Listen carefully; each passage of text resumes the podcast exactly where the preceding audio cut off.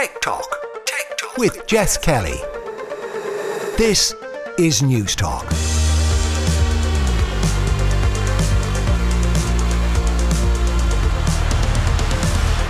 Welcome along to Tech Talk. This is Jess Kelly with you here on News Talk. Coming up over the next hour, Carolan Lennon will join me to talk about her move from Eir to Salesforce and the company's brand new office block in Dublin. Plus, should we be more concerned about the prospect of Gardaí using facial recognition in body worn cameras? As always, you can email the show tech talk at newstalk.com or you'll find me on Twitter at JessKellyNT. Uh, on Thursday of this week, Salesforce Ireland opened a brand new office down on the Silicon Docks in Dublin. It is a stunning building. It is a huge HQ for the company, and I got to catch up with the country lead, Carolan Lennon.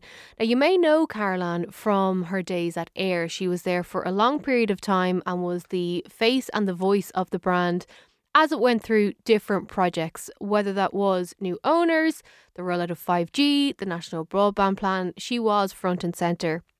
However, she left the company around a year ago and started working for Salesforce around 10 months ago. So earlier this week, I got to catch up with her and I started by asking her how she's finding that move. Yeah, so I've been here just over 10 months, still counting in months. Uh, I think, yeah, so it's it's been a big transition, but I suppose um, the opportunity to join Salesforce like was too compelling an option, I think, to ignore.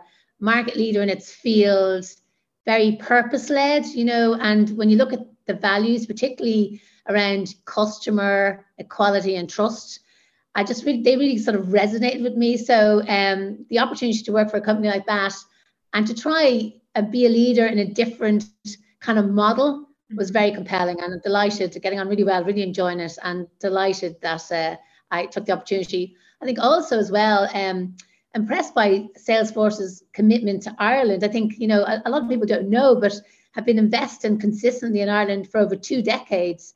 I launched here in back in 2000 mm-hmm. and, you know, the first office um, to be opened outside the US, you know, which again is, it was incredible, you know, so I think it really shows that you know that uh, commitment to Dublin and Ireland as a strategic location or hub for Salesforce. So you know, very you know very attractive and great people here, mm. like great people here, super focused on the customer and delivering for the customer, but also equally, which I absolutely love, and, and are amazing energy around it, uh, invest in their community. Yeah, that the amount of volunteering, the volunteering opportunities, the volunteering hours, the philanthropy, you know, the equality agendas like amazing, amazing people. So, you know, I've, it's been, yeah, it's been a really nice 10 months, tough uh, getting to know a new industry and getting to know all these new people. I kind of knew my way around around there by the time I left, mm-hmm. but, uh, but I'm really enjoying it and going really well so far.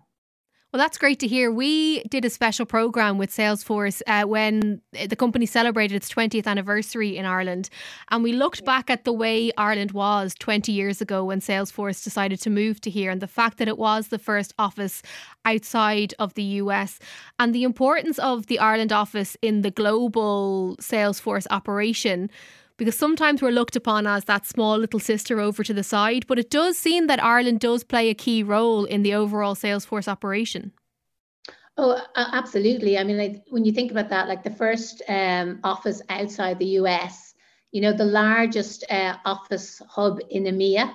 So, you know, sort of a center of excellence. We have we have 28 nationalities, you know, based out of the Ireland office and you know we have you know finance teams technology teams sales teams like the whole breadth of i suppose the different parts of the salesforce organization are all to be found you know in salesforce ireland in in, in salesforce tower dublin so i think you know a hugely important part of the overall salesforce kind of infrastructure and as i said key hope for EMEA and a key hope for salesforce mm.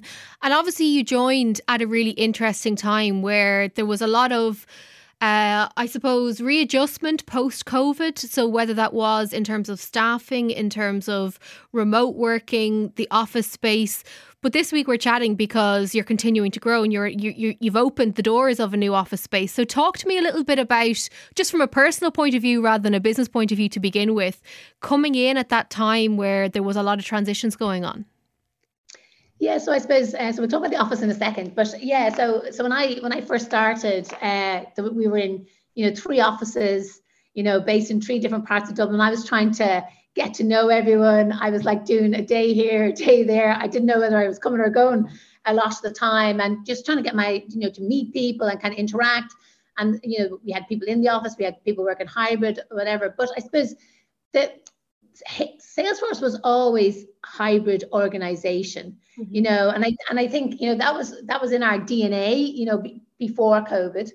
I think, and I think we also accepted that, you know, the new world is hybrid and it is connected. And I suppose, but the good thing about our current building is it was developed with the future in, mi- in mind. So it was it wasn't your it wasn't thought about like your standard office it was thought about as how do we build a place where people can collaborate you know? How do we think about sustainability? And how do we think about employees wellness? Now this is all pre-covid so people mm-hmm. thinking really far ahead and thinking future of, of the office. So to be and like for example we have 70% more collaboration space in this office than we ever had before.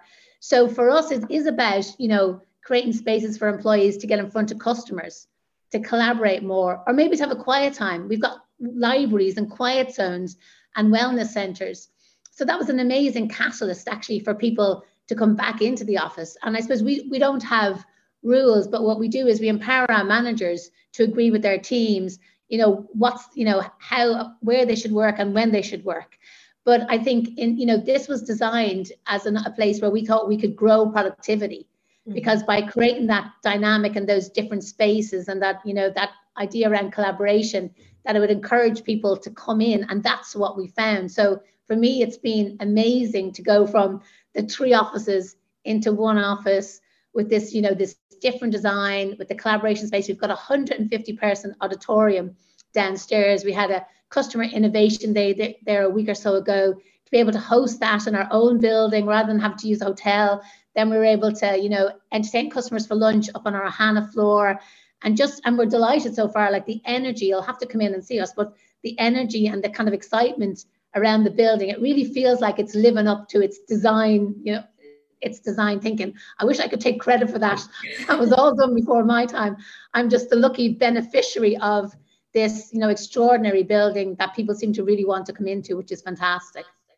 Yeah, I, am dying to go down and have a snoop around. And I think that's so interesting that these conversations were going on before COVID because we've seen so many leaders come out and make big, bold statements about we're never going to be in the office again or everyone has to come back now. And one thing that I've learned is that you can't really have a fast and hard rule because every person is different, every role is different, every situation is different. So, do you think that flexible mindset while always watching the bottom line and the productivity and the output, that's the future of work rather than this or that. Absolutely, yes, absolutely. I think you you have to look at, you know, the role, the organization, you know, what's going on, the space. So I think it is about that flexibility. Like we, for example, we want our sales customers, our sales staff to be with their customers. Mm-hmm. You know, so we want them out and about, you know, and talking to our, their customers and supporting their customers in their digital transformation. You know, we have finance people here who might want a quiet time, but they might want to do their quiet time here, depending on how noisy their house is, or they might want to do it at home. But I think for me, it's about trusting your leaders and your managers and your people and people agreeing, you know, what's going to work. And as you say, of course, we have to be productive. We have to deliver. We have to deliver for our customers. We have to deliver for Salesforce. But I think absolutely flexibility is the model. There is no black and white. We're kind of we're living in the gray and we need to embrace that and you know and, and make the right decisions you know based on on, on teams. Um I alluded to it a second ago, but obviously it's been a turbulent time. We've seen job cuts take place in the tech sector. Um, I saw you were speaking at the Connected Remodel uh, launch event with the Business Post recently, and you said that we can't fully draw a line under that turbulent period just yet. Do you think that we're still working our way through it? Well, I think if you look at 2023 for all businesses, not just the tech sector, like there's still quite a, a a, degree of uncertainty out there. Like there still are economic headwinds. Okay, inflation's come down, but it's still there. And you know, there's still a lot of sort of unpredictability out there. So I think nobody can say that everything's kind of settled down now and it's back to business as usual, no matter what industry uh, you're in. However, what I would say for us, and you know, because I'm out there talking to to business leaders, and we're here, like every CEO I talk to, digital transformation is at the top of their agenda. How can I drive growth, get more efficient, you know, through uh, my digital transformation? And a lot of talk recently, in particular, about data, making great use of my data, um, using AI, and how can I automate tasks that make sense to automate. So that's coming through. So you mean that's you know that's our absolute bread and butter. We're at the forefront of that. Mm-hmm. So you know I'm really optimistic that we have we have great products. We have really good customers. I mean, if, if you take an example of some of the customers we have here, like we've got the Kerry Group. Kerry Group is a, a customer of, of Salesforce, and they're they've basically really enhanced um, the experience for their customers and their employees by using one of our platforms to build a personalized self-service um, um, a platform, a portal across their entire customer experience. You know, and that's on the way on their digital journey. We've got CPL, you know, in terms of talent and, and hiring. So they've now got a unique, again, using Salesforce platforms, and a unique, unique view of their customers and their clients. And they've told us that's delivered a million euros worth of value. And some of the processes are more productive now by 75%.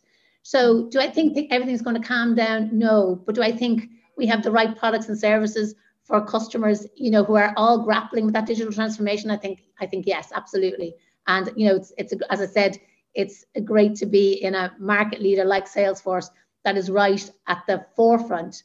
Um, you know, if I look, I, I can't think of a company that's more mission critical in today's environment than ours. Every business leader, digital transformation top of their agenda, and we're the trusted digital advisor. And that's something that I think I've tried to reinforce on the show over the last number of months. The companies that have had to make restructurings or let people go, you're not stopping the innovation. You're continuing to grow. These are sort of corrections, and obviously it's unfortunate and it's never pleasant to see people losing their jobs. But the innovation is continuing because there's still work to be done. Absolutely. I mean, we, we still have, you know, over 2,800 people in Dublin. Mm-hmm. Uh, you know, we're continually integrating. Like innovation is one of Salesforce's core values. You know, they've been innovating for the last, you know, 22 years and continue to do that on the back of listening to our customers and trying to help our customers deliver ahead of their all changing customer needs, you know, to try and stay ahead of that. So yeah, I mean, I think there's still investment, there's still innovation, there's still investment in beautiful buildings like this one, you know, yes. trying to do different things around collaboration and, and in innovation. Um, yeah, ab- absolutely. Um, and corrections have to take place. I mean, I think, you know, it's much better to correct and make sure that you have a you know you have a great business for the future than to ignore what needs to be done. But as you said, innovation and investment continue all the time. One thing that's come up throughout the conversation when we've been talking now is the importance of that connection, the human connection. So, whether it is with your staff, with your teams, or with your customers, because for a while there, a few years ago, it felt like we were going into the automated customer service world, and that was the height of it. Everything was just going to be press six for whatever. Am I right in saying that uh, at Salesforce you're bringing back that element of humanity and sort of celebrating the importance of that human connection? Yeah, I, think it's you know, it, as I said, it's it's a purpose and values led company, and I think it was always about you know pulling people together and to innovate and to be creative and to, you know to connect with the customers and you know always encourage people to go out there and have those face to face connections. So I think it is it is that you know optimization of that. You know what's good to do together. What's good to do. What's to, to do together with a customer, with an employee, with a team member, and what is maybe a value a low value add task that can easily be automated and allow people's time then to, to work on you know the new innovation the you know the creative moment or whatever so it's you know i think that's been at you know salesforce's kind of dna since the start and i think that's really important and it's why like despite turbulent times while you know we still believe in our 111 model you know 1% of um, of profit 1% of product and 1% of time go back into our local communities we didn't we never stepped away from that you know no, matter what's happening you know there's volunteering events we had I, I, brought my love of Special Olympics to Salesforce. We had, you know, a load of people out, you know, for their uh, shaking buckets for their collection day on the 21st. You know, all those events going on. You know, because and that is about that human connection you know, face to face, person to person. I, I think that's really important. And, you know, it's one of the things I really like about Salesforce. My final question. So, we started by asking how you're finding things. You've been one of the most uh, well known, most prolific uh, senior executive figures in Ireland for such a long time. Uh, have you found it exciting to make such a big career shift? You know, because you could have easily stayed where you were and you were at the top of your game and you were well known, you were well established, well respected that fear factor and that sense of imposter syndrome that I know a lot of people get. I was curious, did you ever get an element of that? Or were you just like, I'm shit hot, I'm going to keep on going? oh my God, if I said on your podcast, I'm shit hot, my sons would all completely disown me. no, no, no, no. I think you, I think everyone needs, to, well, I, everything new that you do is scary. You just have to accept that. That is just life. And almost it's a bit worrying if it's not scary. So I think, so of course, to move to a new industry and a new organization is somewhat scary and you know and where you've been well established and you're kind of starting again but it's also super exciting and actually what it reminds me and reminded me was it's really good for your brain and you to do new things to learn new things to kind of challenge yourself or whatever so yeah so yeah so of course some some scary moments but uh but really delighted to have kind of tested myself again and honestly I don't think I could have put, picked a better organization to kind of to do that in because I'm learning a lot. I'm loving the people, loving the values, and having having a great experience. But of course, of course, always always a bit scary when you when you do something brand new. Well, look, it's been a pleasure to talk to you. I really do appreciate your time, and we will definitely be down for a snoop around your new dig soon. Carolan, thank you so much. Thanks, Jess. That was country lead at Salesforce, Carolan Lennon. Now, when we come back here on News Talk, we'll be asking if we should be more concerned at the prospect of Gardaí using facial recognition within body cams. Stay tuned.